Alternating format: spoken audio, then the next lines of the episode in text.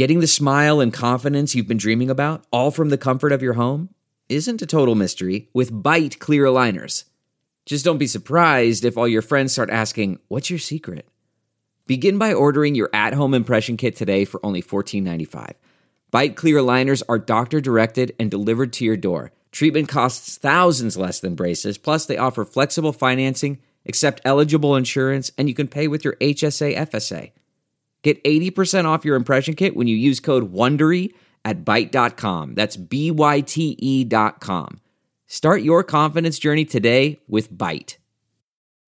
Hi there, it's Julia Louis Dreyfus. You may know me from my podcast called Wiser Than Me, where I talk to older women and get their wisdom from the front lines of life. I was amazed by how many people told me our show made them look forward to getting older, which is why I'm here to talk about season two of the show. Sally Field, Billie Jean King, Beverly Johnson, Ina Garten, Bonnie Raitt, just to name a few. All hail old women. Wiser Than Me season two is out now from Lemonada Media.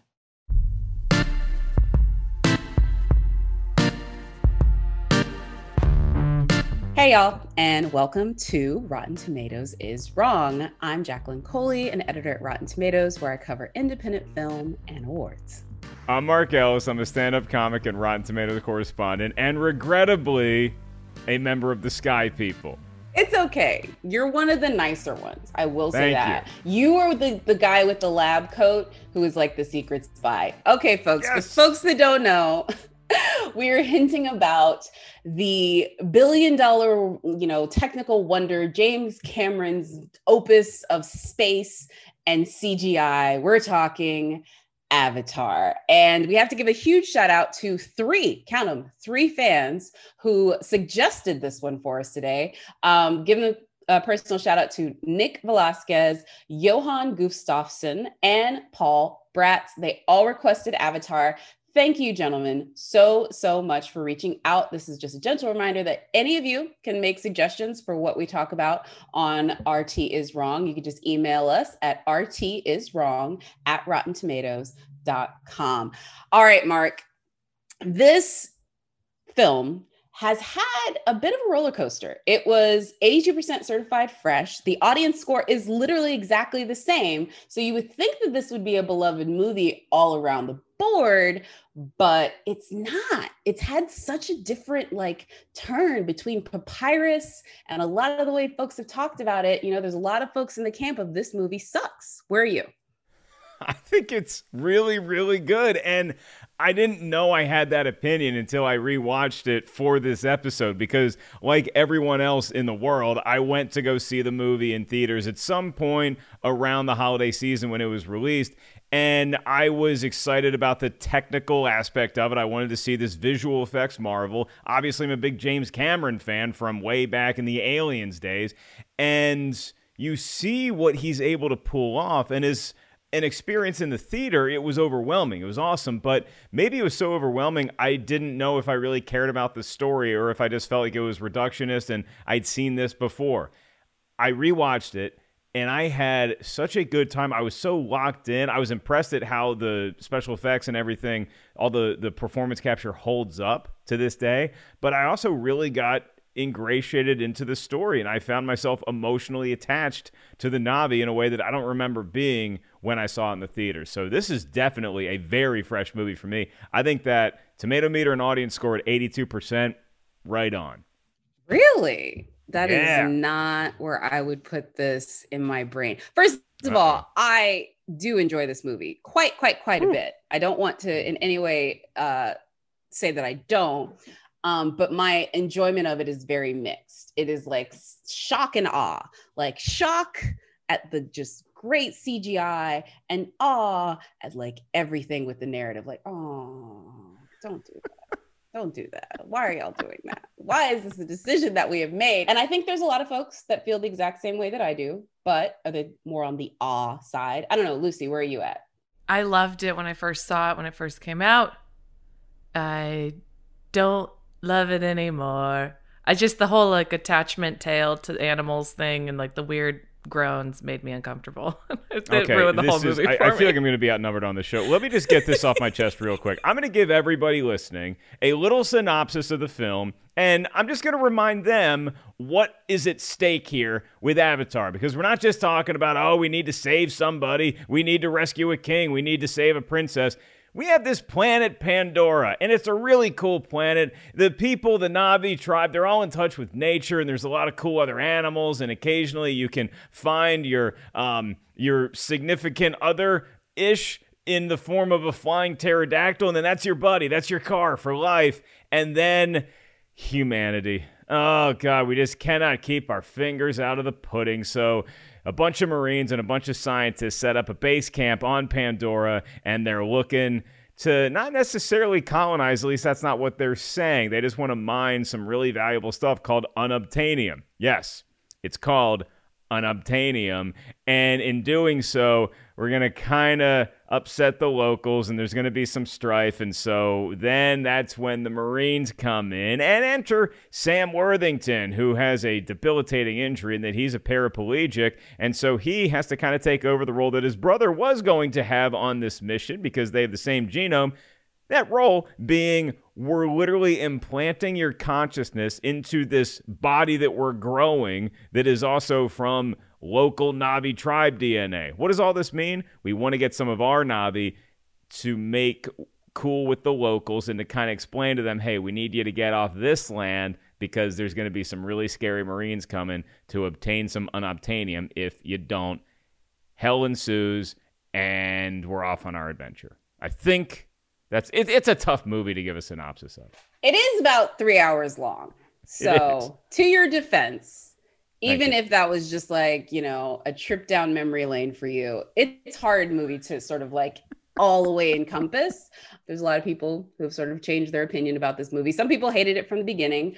Uh, but our guest, I don't know if he hated it from the beginning or, you know, grew to dislike it, but I'm very excited to have him back because he's always incredible. And we've had him here before. Of course, we're talking the swaggy blerd. You can find his YouTube channel and podcast, Blerd's in the Hood, with another friend of the podcast, Mr. Jay Washington, where they chat about all things pop culture, sports, and more from the blerd perspective. Please welcome back to the show, Mr. Winston A. Marshall. Hey, sir. Thank you, thank you, thank you, thank you for that lovely intro. Um, and and to answer your question up top, it's definitely more all hell no than anything else for me. That's that's Oh, that's you that's gotta what put the this, nah on it. That's fitting. Exactly. You gotta put That's the fitting. hell no because I no on that's it. I just mm, mm, But did you did you dislike the movie from the beginning, or was this something that you came to later? I'm just curious, real quick, before we we go further. like if this was one of those scales like when you go to FedEx and they give you like a, a, a, a like can you do the fill out the survey like where you very satisfied satisfied whatever like not really satisfied or I will never shop at this place again. I was at the not very satisfied and now I'm at the we don't need no damn sequels. Wow. That's that's that's, that's where my brain's at. Went from bad to worse. Okay. Well, if I think back to me back then, I didn't even see this at the theater, which we will get into when we discuss this movie. I was the one person that didn't see it. It was a movie that haunted me for two years. Was everyone was like, "You didn't see Avatar?" Everybody saw Avatar. My grandma saw Avatar. But let's take ourselves back to 2009 with our review curation manager Tim Ryan. He's going to tell us what the critics and audiences were saying at the time, and maybe why folks' opinion of the movie has shifted over time. Thank you, Jacqueline. When Avatar was released in 2009, there's not really a universe in which you could say it wasn't a complete success. It was the highest grossing film of all time. It was nominated for Best Picture. It's certified fresh at 82% on the tomato meter with 318 reviews, and it's got an 82% audience score. So basically, everybody was like, yeah, and I'll tell you, when I saw it when it came out, I actually ran into uh, an elementary school classmate in the in the lobby afterwards, and I looked at him and I said, "What'd you think?" And he said, "Yeah," and I said, "Yeah." We were basically promised this visual masterpiece, and it delivered on that front. And we were also told that it was derivative of a bunch of things, from Fern Gully to Dances with Wolves to The Wizard of Oz to Yes album covers to the visual language of video games. And we got that too. And the critics were pretty much of those two camps, sometimes right in the middle, that yeah, it's a visual masterpiece. And yeah, it's got dialogue that is nothing to write home about, and the story is pretty derivative. So, what did the critics have to say? In a fresh review, Charlie Jane Anders of IO9 wrote, It's one of the most vivid, visceral movies you've ever seen. It's cheesy enough for 10 Swiss villages. It's James Cameron delivering an action thrill ride at the top of his game. It will transform the way you think about movies forever. However, in a rotten review, Moira Macdonald of the Seattle Times wrote, Everyone recites their lines, awkwardly laying out exposition, speaking their clunky dialogue. None of this is supposed to matter because we're presumably busy marveling at all the money on display. So, yeah, when Avatar came out, it was properly rated. And today, that seems like the consensus still. Back to you, Jacqueline. Oh man, you know it's good that Tim uh, talked about the technological achievement because we're gonna get into it. But yeah, people I think now are easier to rail against it because they forget how odd they were the first time they saw it. I mean, like think about like YouTube was two years old when this thing was like hitting theaters. I don't know, Mark, were you like, or were you still odd with it now when you watched it again with the visuals? I was arguably more odd now when I was watching it on my gorgeous 75 inch TV because I, I, it, it wasn't the spectacle that that was overwhelming me. When I saw it in the theater, I almost felt like I was at a rock concert with a band I was really excited to see, but the guitar's amp was so loud that I couldn't hear the drums or the lead singer or the bass or the keyboards or anything else. And so I felt like the effects and the the shock, as you say, Jacqueline, kind of overwhelmed me, and and I didn't really get as invested into the story as I might have otherwise because there's just so much to look at, and that takes precedence. So. I didn't do my due diligence, I guess, and go back to the theater to give this movie more and more billions of dollars time and time again. I saw it once and I thought it was a, a type of stunning achievement, and I moved on with my life. And, and I didn't even think I needed sequels at that point. But upon rewatching it and knowing what I was getting into with the Feast for the Eyes angle and trying to get more into the story, see if I could get to, I found I really glommed onto it. I felt emotional a number of times watching the movie. I, I was full on rooting for the Na'vi tribe in a way that I don't remember doing beforehand. I hated the Marines even more than I did when I saw it 10 years ago. And so, yeah, everything about this movie, it really got its claws into me this time. Um, I'm not going to ask you if you had a CBD infused beverage before you watched it. I'm not going to ask you that. I'm not okay, going to ask. Don't, don't however, ask me because however, I, I, I, do know what the answer was. however, I have my guesses, but I mean, I don't know. Winston, you recently rewatched it. When you recently saw it again, what what were the scenes that stuck out to you? that maybe made you forgive it a bit or were or what were the scenes where you were like no I'll tell you what immediately made me go, man. I, I first of all, I forget, I forget because I haven't been on here in a while. Is this a show that we're allowed to cuss or not? Do I need to like temper myself? I think you can curse. We'll bleep you out. So like, that's, let it go.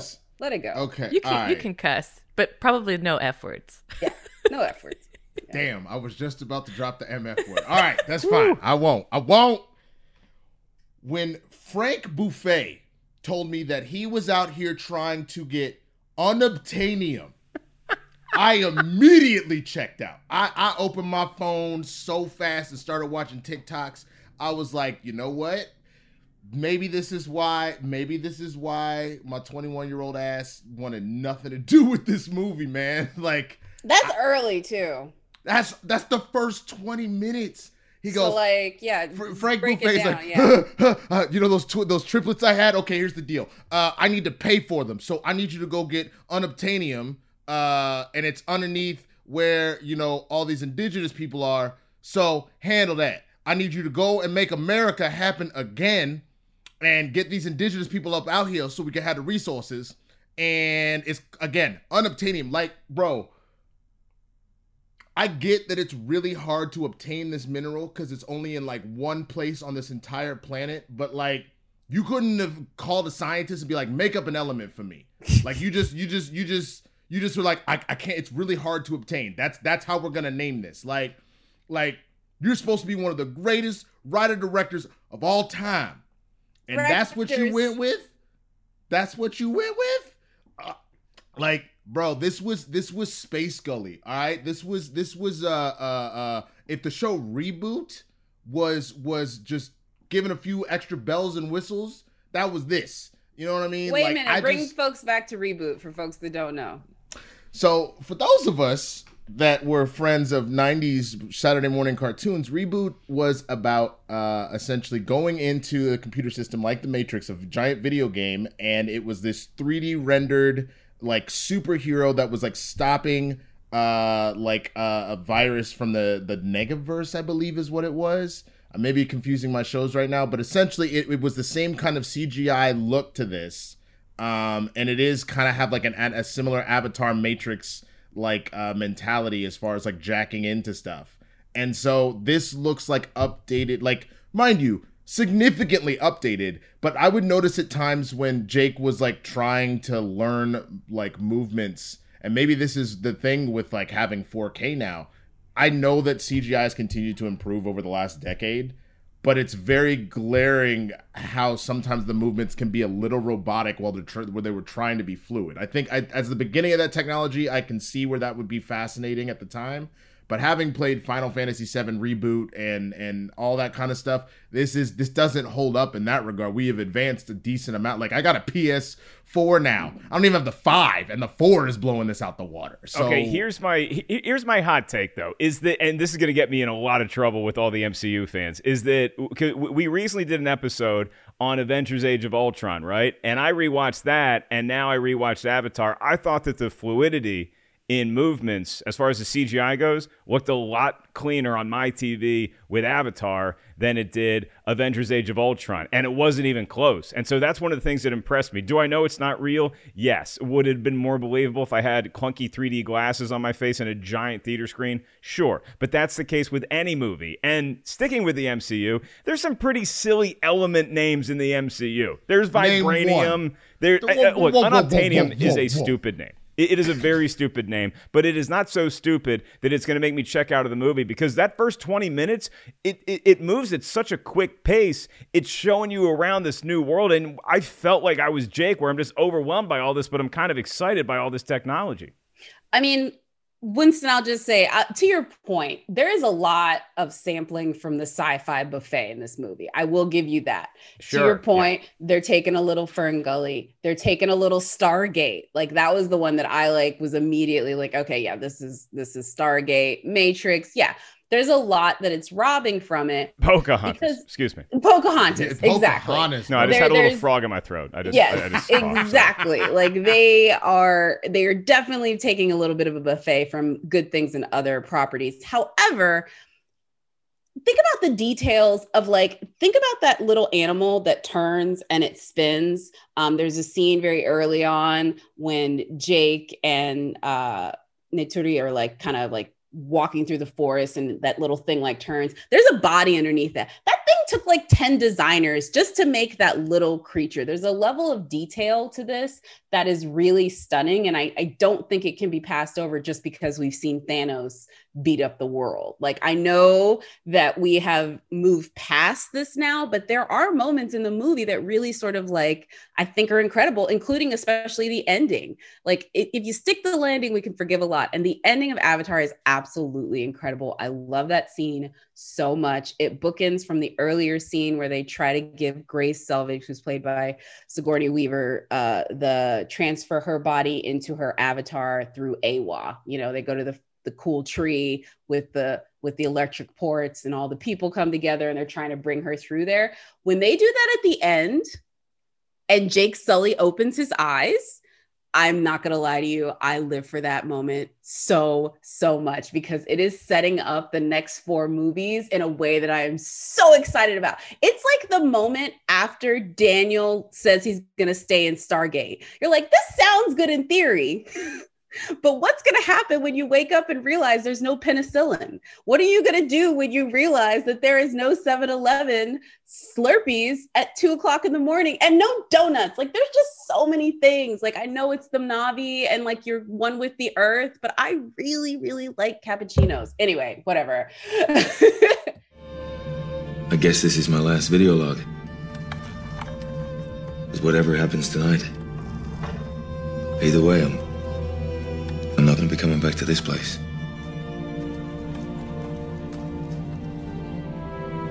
Well, I guess I better go. I don't want to be late for my own party. It's my birthday after all.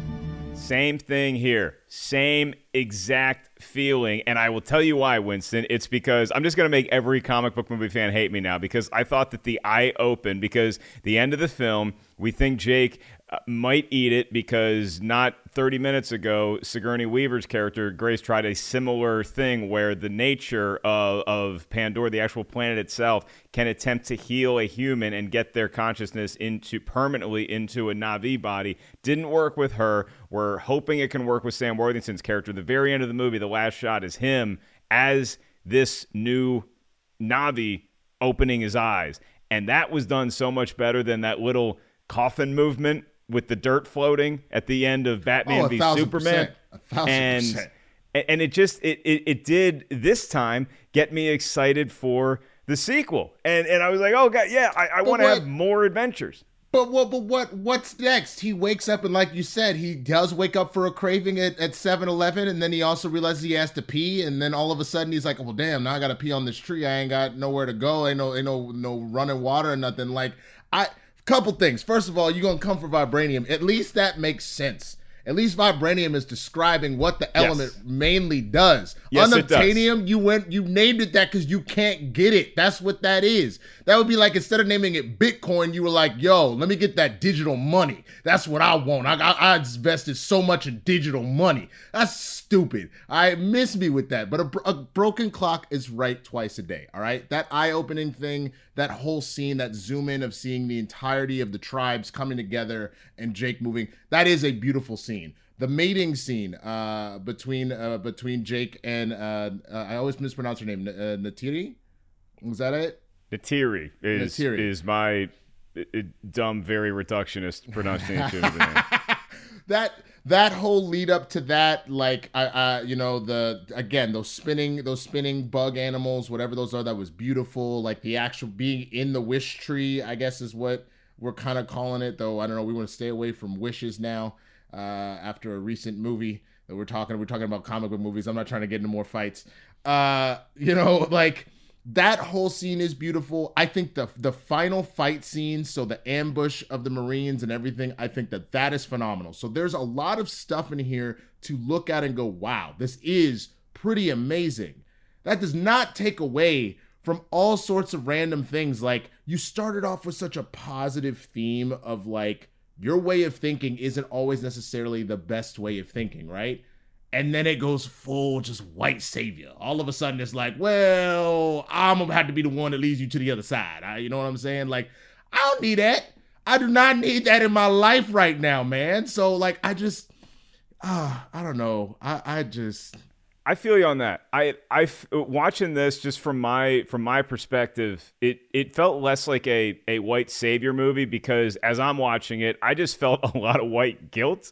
this was like a so so I would say this is less white savior, more white guilt, white apologist because it's not like this isn't like that Matt Damon Great Wall movie where uh oh we need to fight this dragon, let's call Matt Damon. This was where this dude gets thrown into a situation where he thinks he's on the right team. So he's very similar. His character arc feels similar to Finn from The Force Awakens, where he thought he was on the right team, wasn't really sure, didn't really pay attention to the the ethics of it, the the morality of it. Just okay, it's a gig. I've been raised to do this. Let's do the job.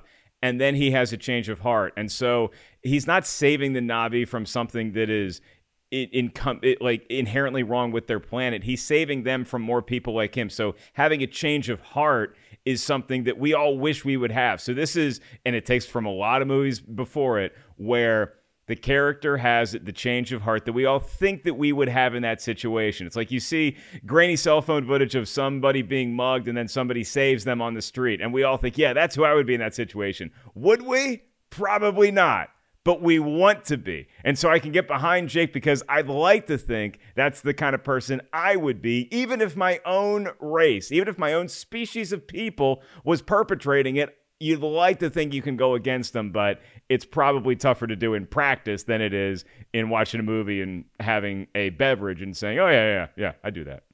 it's wish fulfillment.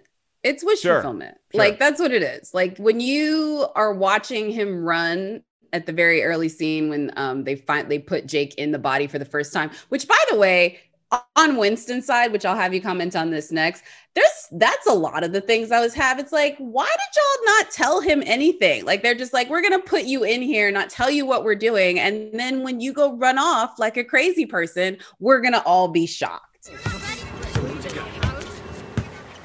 Oh, come on, you ain't got no skills.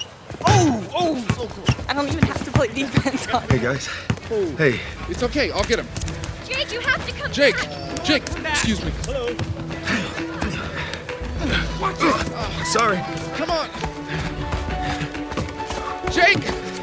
We're not supposed to be running. Like, what the hell? There's so many times where there was a lack of explanation before something crazy happens. Like the scene where he gets the pterodactyl, homegirl doesn't tell him until he's literally standing in front of them that he's gonna attack you first.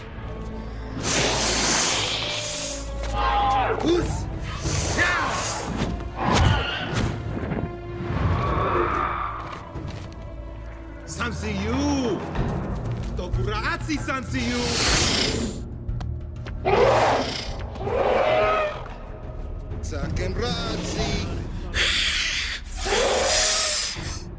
Like, that doesn't make any sense. So I, I don't know. I was never really a fan with the fact that like they wait to the end to give this vital information, but I it is wish fulfillment. You want to have those moments where people put their their finger in the dirt. It's Daniel putting his hands through the water in Stargate. Sorry, It's yes, I'm my Stargate favorite obsessed. scene is it, well, one, one of my favorite scenes is this whole movie is my favorite scene. I just I, I I'm in love with this movie. It, it might it might be infatuation. Th- th- this might be a movie that I start dating and it's really intense, and I tell y'all, hey, Winston Jacqueline, I think I'm gonna put a ring on this finger, and y'all are like, okay, Mark, you need to take a breath here. Okay, it's Yes.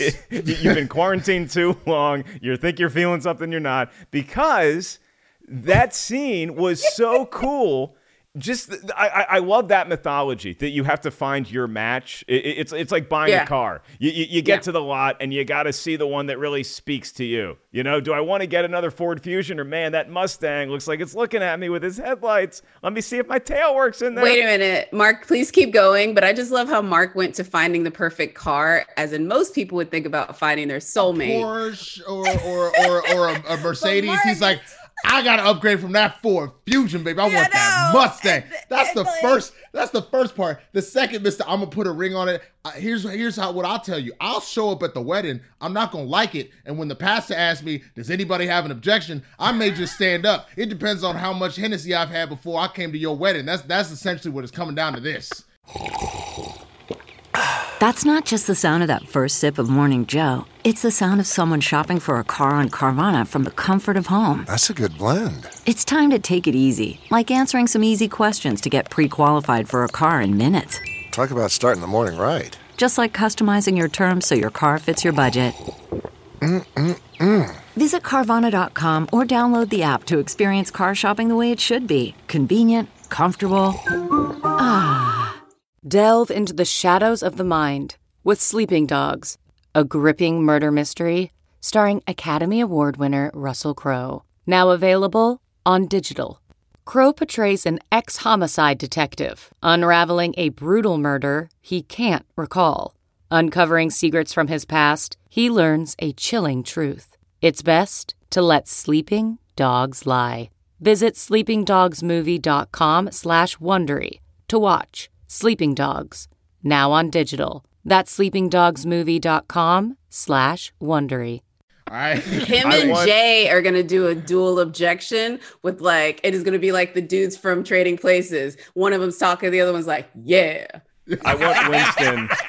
Winston is my best man, and Winston, as she's walking down the aisle, is whispering to me, "You know, you can still back out of this, right? Exactly. You can still get out of it." To quote, to quit, to quote André 3000, don't do it. Reconsider. Read some Read some litter. litter. Sure, Sure. On the subject. You sure? I'm not I'm not backing out right now. This is something I feel in my soul, and I feel like this movie maybe is my weird pterodactyl that I plug my tail into because the I, I do like how they threw Jake into that situation. I, I, th- I think that was a smart play by the Na'vi to not tell him, give him the playbook like, hey, this is what we're gonna do. Uh, Just put he clearly has shown himself as somebody who is so excited to just be walking again that I'm just gonna try this thing. And look for the Na'vi, if he fails and falls to his death, all right, it, it, it's one less thing we got to worry about. He he he finds his creature, and it's kind of like if you wanted to get a pet, and, and you and you see the one that that maybe connects with you the most, and it's just this thrilling scene. It reminded me like How to Train Your Dragon, where where you find your match and you now you're flying through, and it just like now you have your magic carpet, now you have your Falkor for life, and it just resonated with me so hard. What a cool thing that is to come up with that. That that sort of lore I thought really helps build the world away from just being this effects masterpiece into something that I actually care about with my soul. That's right. You're mine.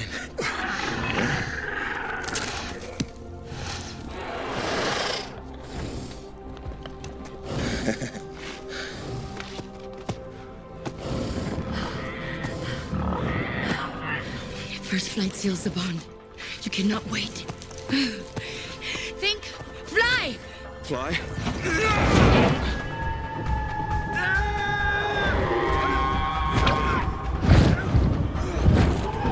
To that point, man, I look at look at you. You know, you brought up Force Awakens, so just Star Wars in general. Look at like the Phantom Menace, for example. All right, or look at uh, Attack of the Clones. Like you look at that and you go, wow, the the world building out is pretty crazy. We're getting more like in depth about what we're getting out of the Star Wars universe and whatnot. And then you get, uh, you know, like I don't like sand. It gets everywhere. Oh my! Like you know what I'm saying? Like That that's that's dialogue. That's that like th- this this hamstrings this movie so hard with the dialogue and this stuff, man. Like They are telling you to watch it on mute. that, and that that's a problem. Like that's a massive problem. If I just wanted to see cutscenes like that, you could have just shown me that you're you're like become a video game designer, bro. Like what what are we doing here? Like I don't I don't mind it. It's a different form of storytelling. Listen, this is what it is. James Cameron is like anti Quentin Tarantino in the sense that both of them do the same thing as far as borrowing, but James does it from things that everybody knows. Quentin does it from things that nobody knows. Oh, I thought you were gonna say does. I thought you said Quentin does it by throwing the N word in there every. No, I mean he does do that too. But no, but no, but like if you look at Quentin Tarantino, people accuse him of doing the same thing of robbing from other movies like kung fu movies and old spaghetti western movies and things like that and uh crime thrillers and James does the same thing, but he does it for movies that everybody has seen. He does it for these like obscure, you know, Kurosawa and like uh Sergio Leone movies, and so people don't know. But the difference is Tarantino cares the most about the dialogue, and Cameron does not give a flip about the dialogue. How how I got a question though. How do I care more about a boat sinking for three hours than I do for an entire for not even the coolest Pandora that we know? Like there's Pandora's box.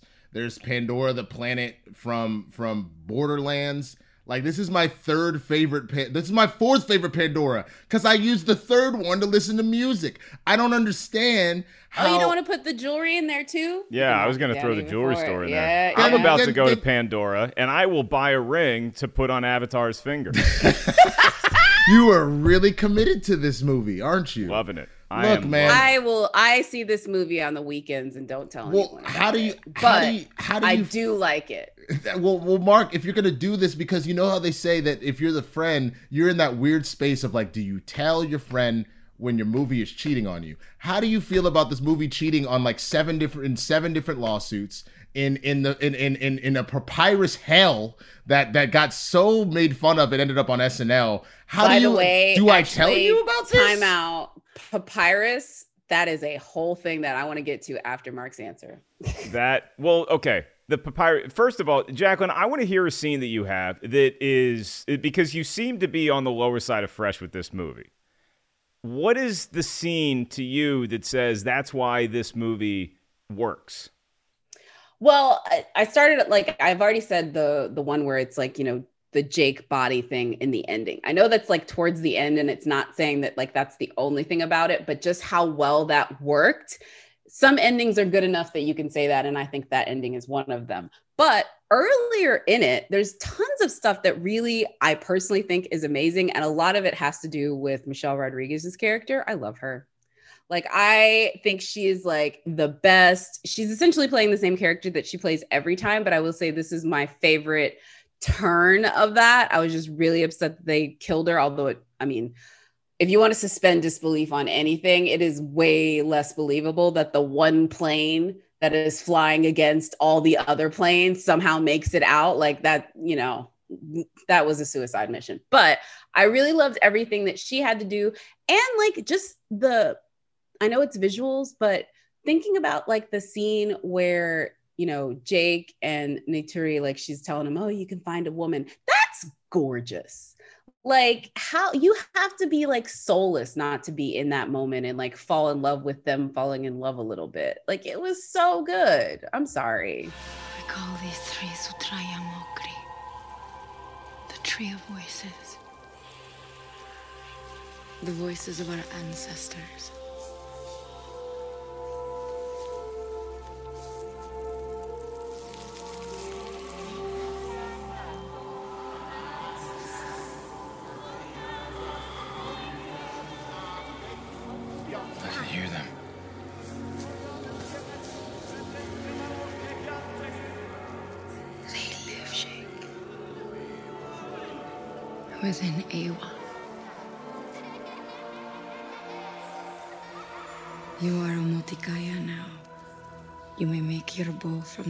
The Home Tree.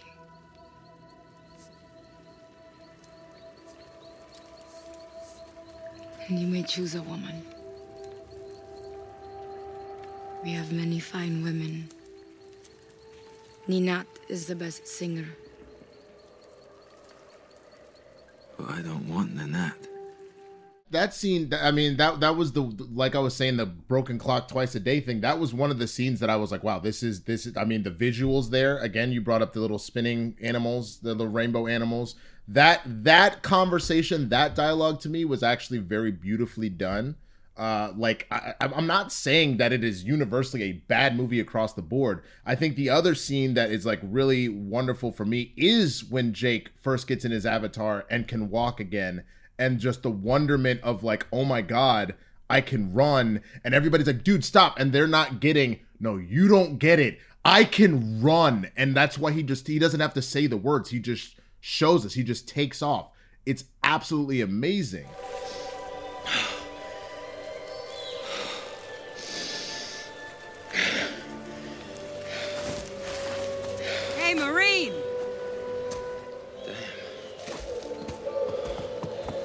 Grace? Well, who'd you expect, numbnuts? Think fast. Motor control's looking good.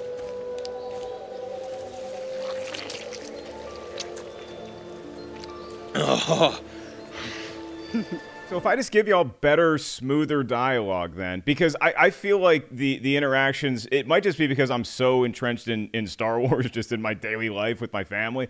Um, I feel like this uh, this dialogue is even when it's explaining sequences and, and, and it's giving away key plot points, it feels so much more natural to me than anything I saw in the prequels. So it, it is such a giant leap from that. And sorry, George, the effects in this are markedly better than anything I saw in the prequels. And so this is visually and I, I guess from a script standpoint, what I would have wanted from episodes one, two, and three.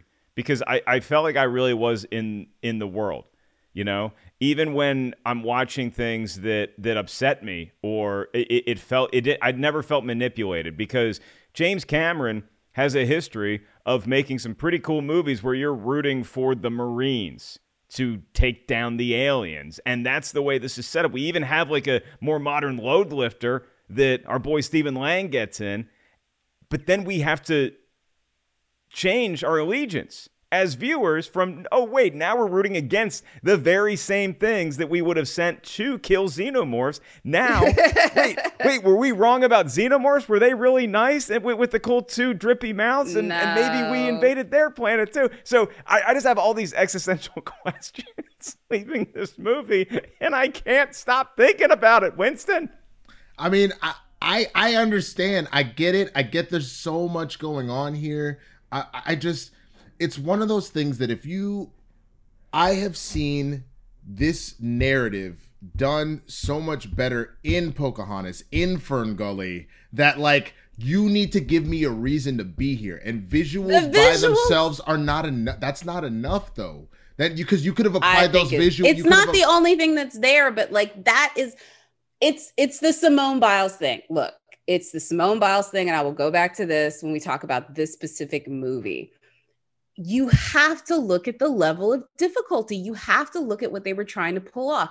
Is the dialogue stilted at time? Absolutely. Does the narrative drag on? Is there really clunky exposition? Absolutely. But they are literally building a world and an I and a thing. And the one thing you never can criticize is although this stuff is weird, for the most part, they put it in a position of believability. You would absolutely Elon Musk like incarnate that's the Giovanni Ribisi character and this was 10 years ago you know what i mean like uh, you know what i mean like this tech guy who's like coming out in the middle of nowhere to go like that's I gotta- plausible I got a question. Have have either of y'all played any of the like the, the Oculus Rifts or anything like that uh, with any of the VR stuff?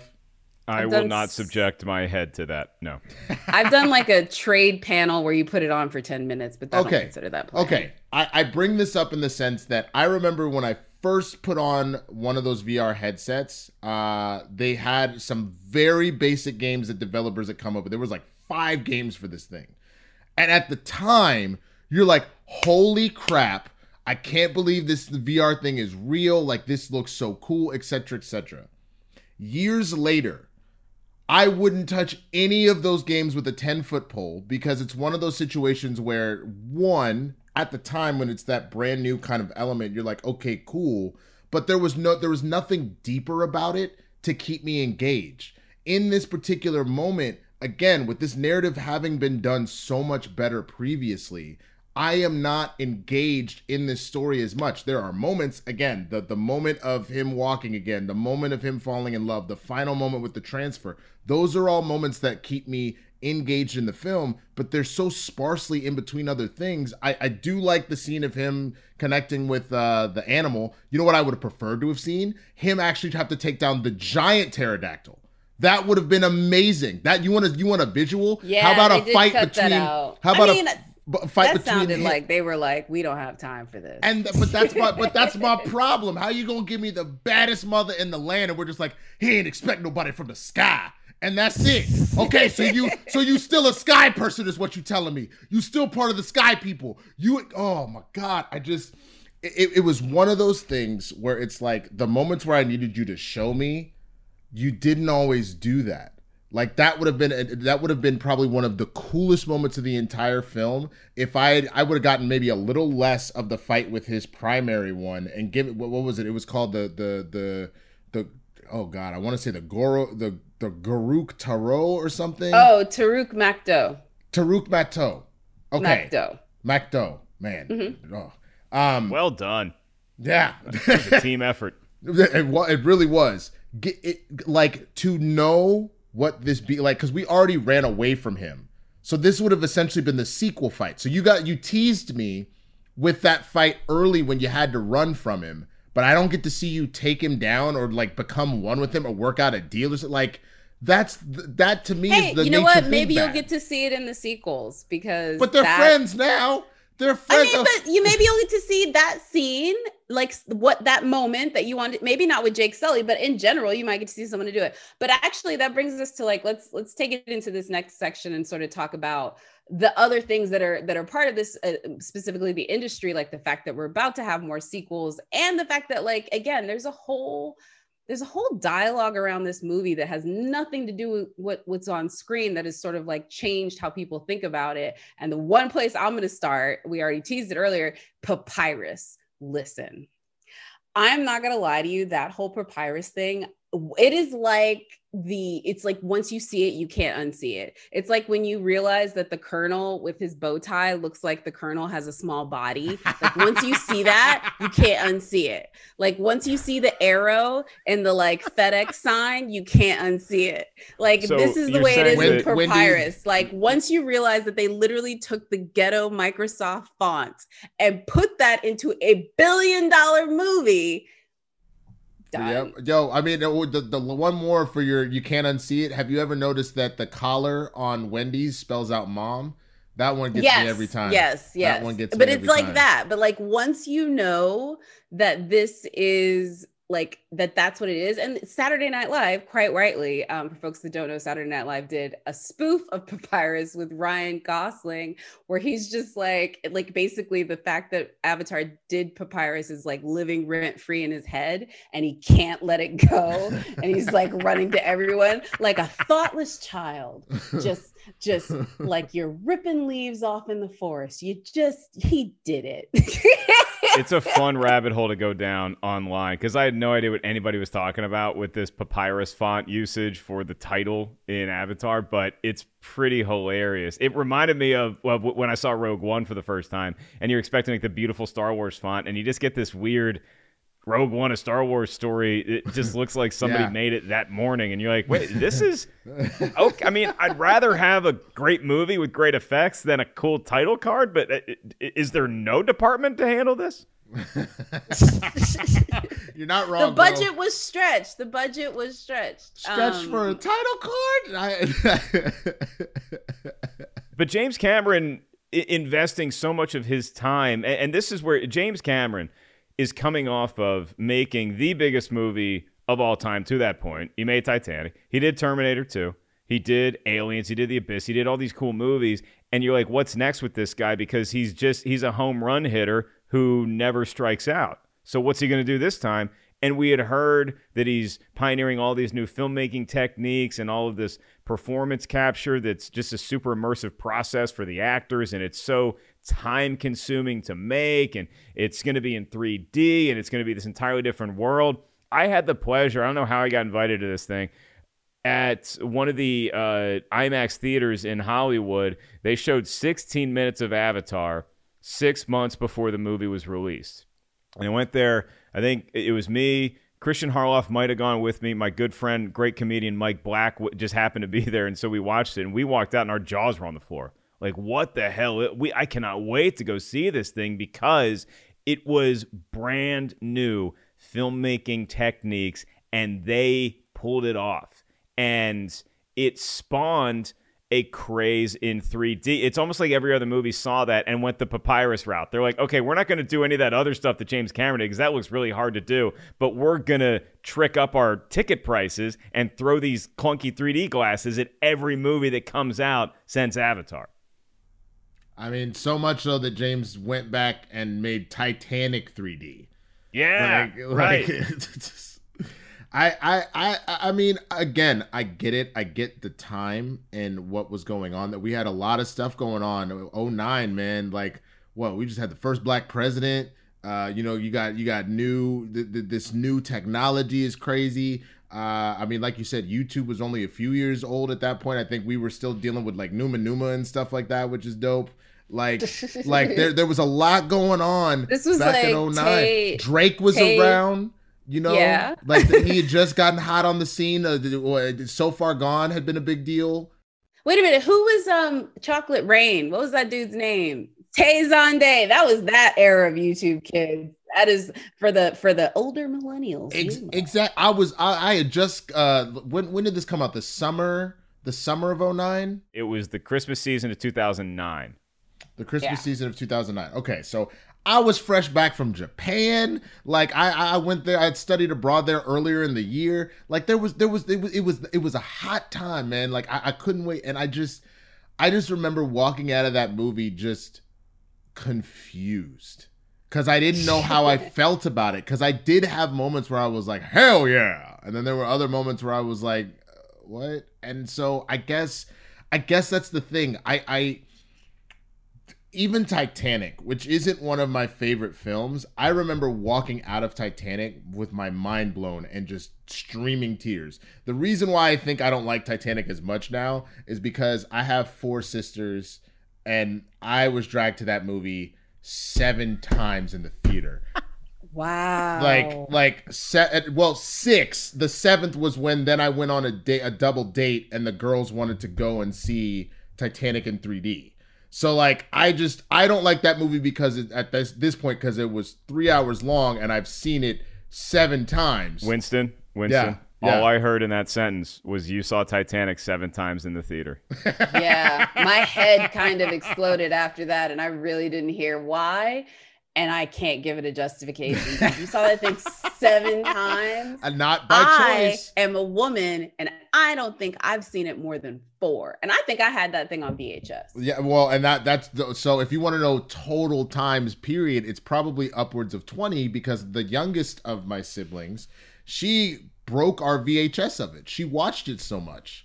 so like I just but but at least when I came out of that film, I was like across the board moved. Like like man those action sequences were crazy. And man that boat and oh my god when the when the lady was putting the baby to sleep and and, and, and, and then the water was coming i was like oh lord. Like to me that was his opus.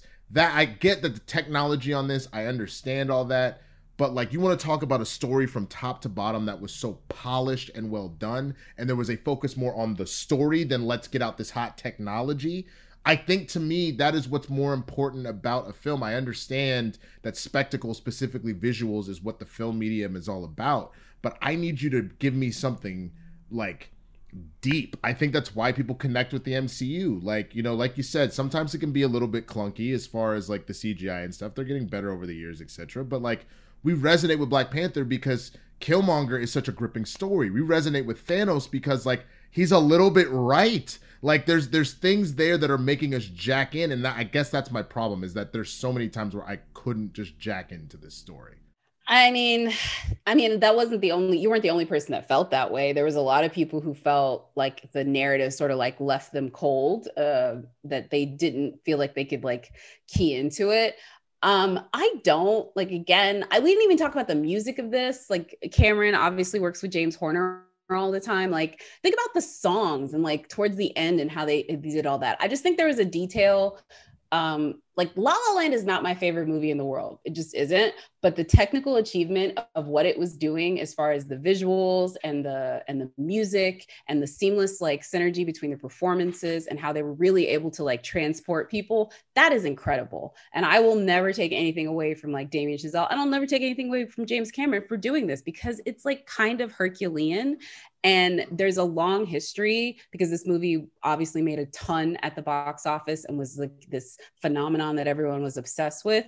And it won a ton of awards. Like it didn't win Best Picture, but it was nominated and mostly for the technological achievement, which is actually hugely in the history of the Academy. Like going back to the very first movie that won for Best Picture, Wings, was primarily because they were able to make believable um, airplane fight sequences. Like, Yeah. that's why it won. Yeah, I mean it's it, and it was I believe it, it was kind of an upset when it lost to The Hurt Locker, which coincidentally Yeah. was directed by James Cameron's ex-wife Kathryn Bigelow, and Yep. that was a fun thing to look at to observe that night at the Yeah. Oscars. But the the budget was reportedly up to about three hundred million dollars with this movie, and the fact that it went on to do like two point almost eight billion dollars worldwide and just got passed last year by Avengers Endgame. I'm not going to say that if Avatar, if you adjust for inflation 10 years ago, because Avatar also, you were charging for the 3D glasses. And I'm not sure a lot of people saw Endgame in 3D or as many people saw Yeah. that as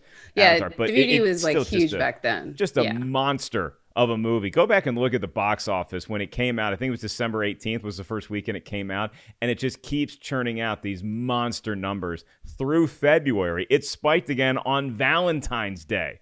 That's how far deep it went into the following year, and so it just it, it is something we all marvel at because then you say, well, it's this huge movie. Where's all the fans? Where's everybody clamoring for a sequel?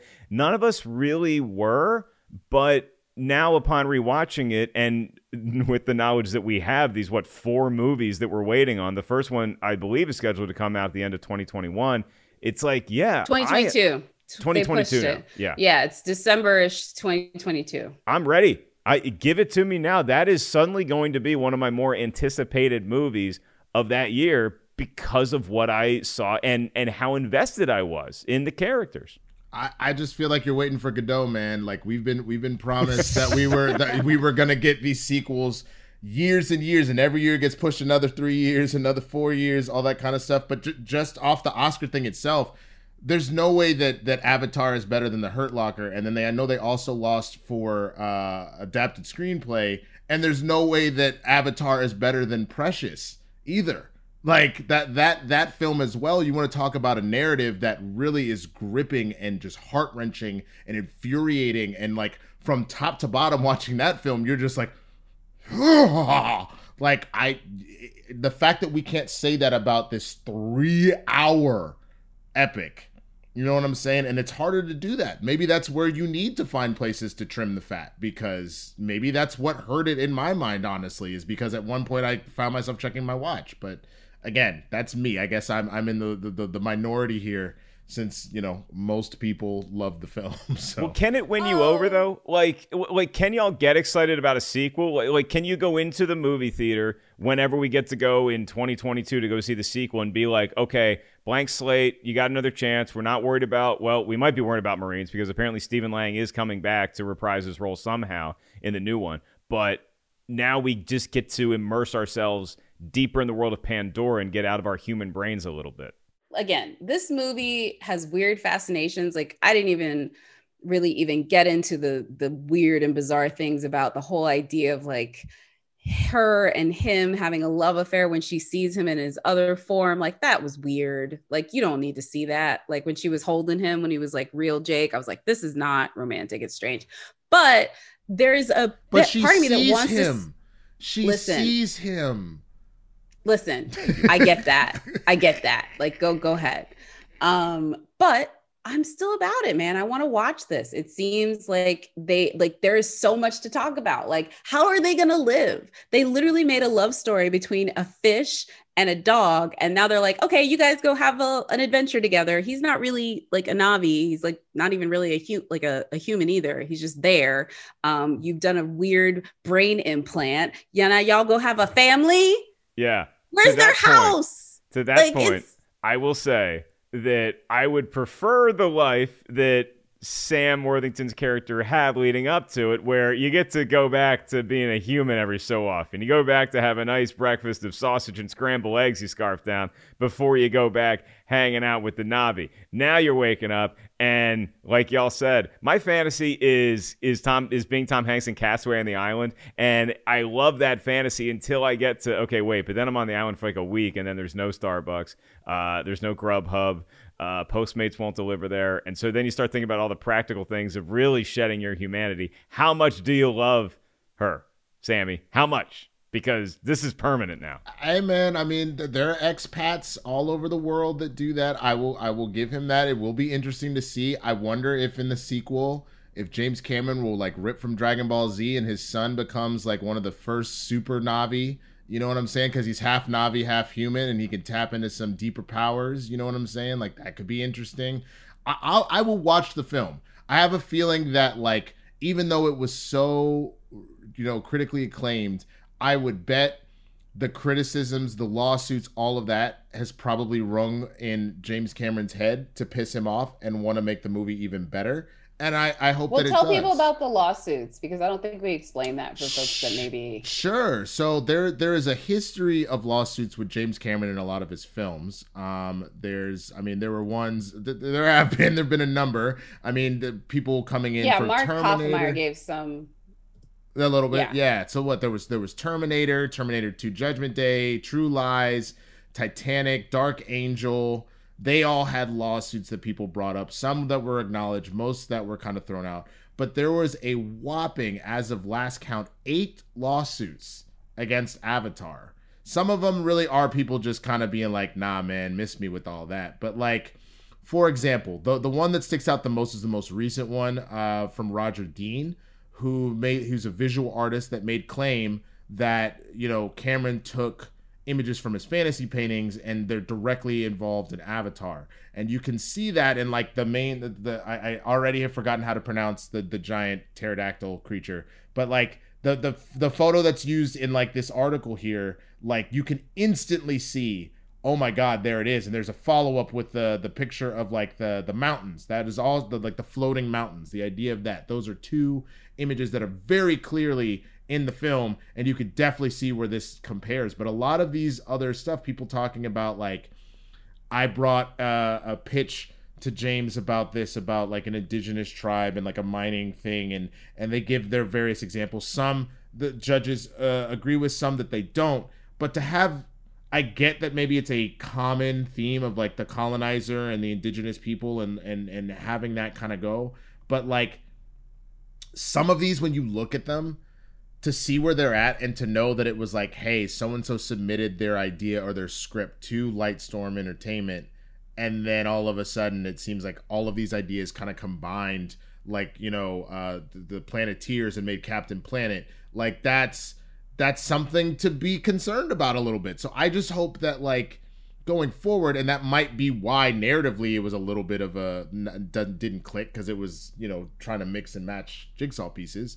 I hope that the sequel, now that you've set up your world building, that this does ring as true as like because Terminator Two, to me, is so much better than the original Terminator.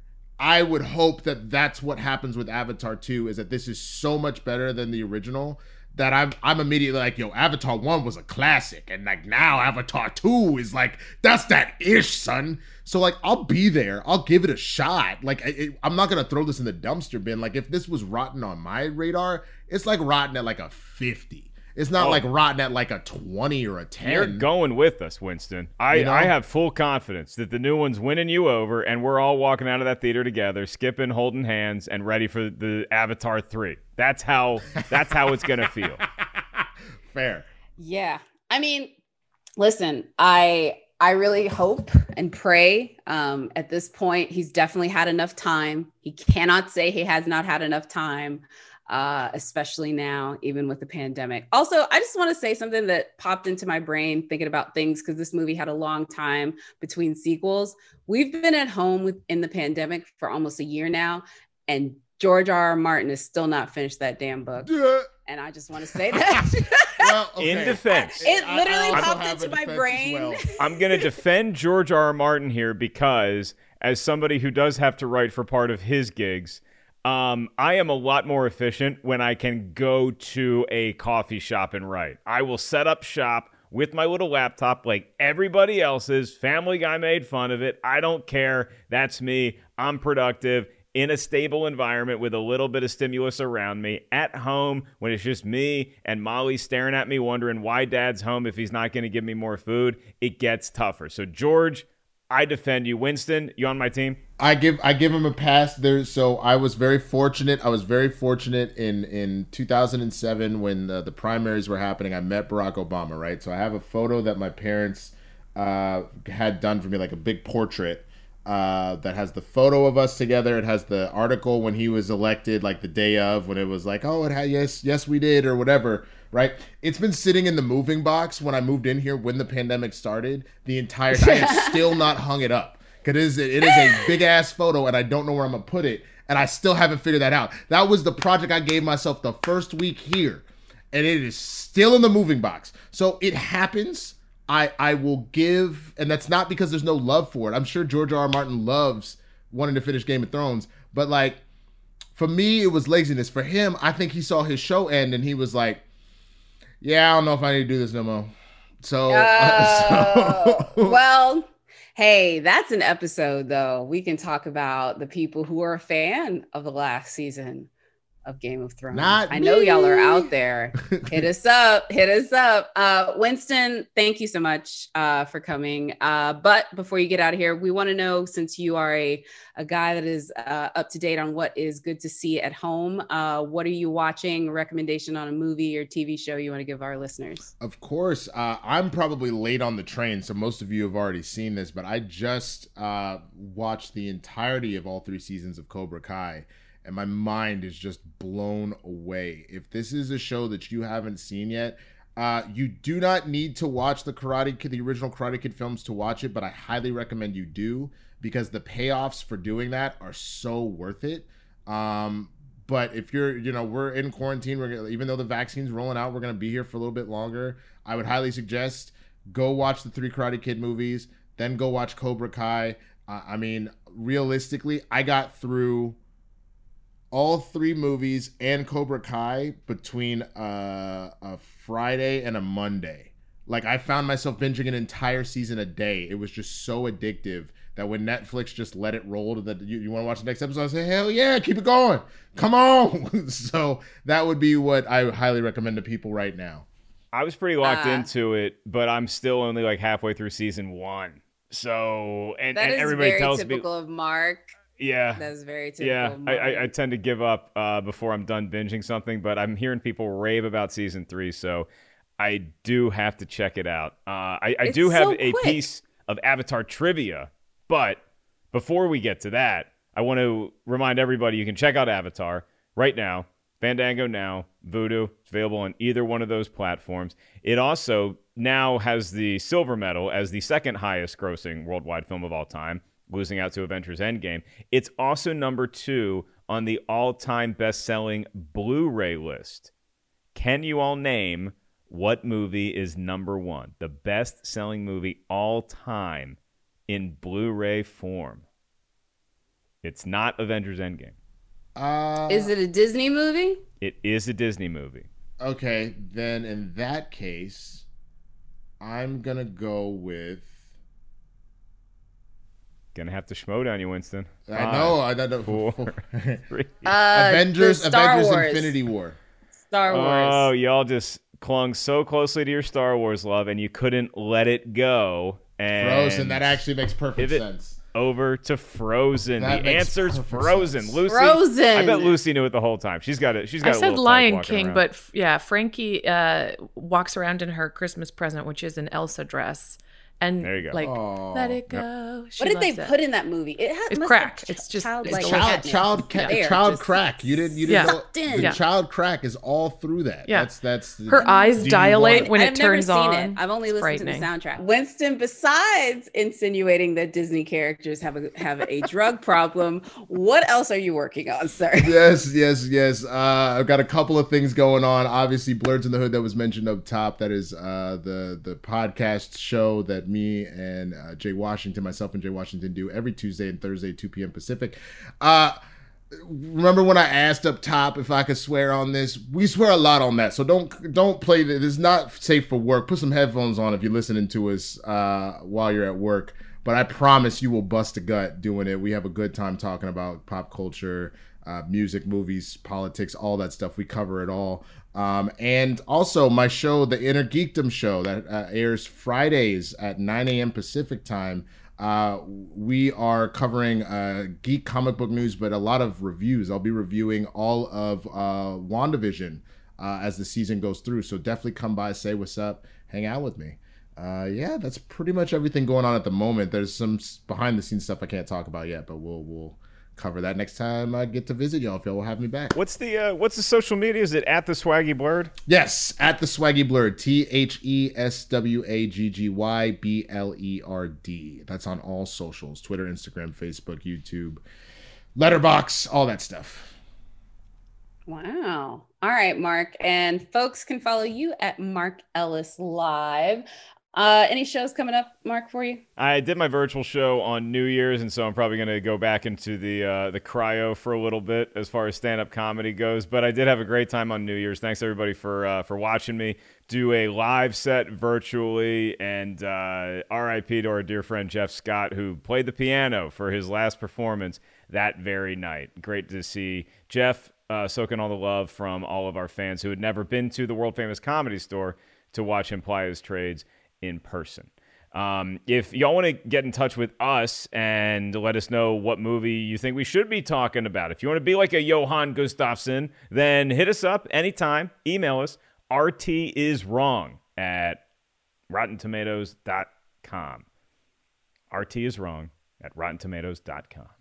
Next week we're getting spicy. Actually, Winston, it's funny you mentioned uh it a little bit when we were talking before, but we're doing uh we're doing a little DCEU movie.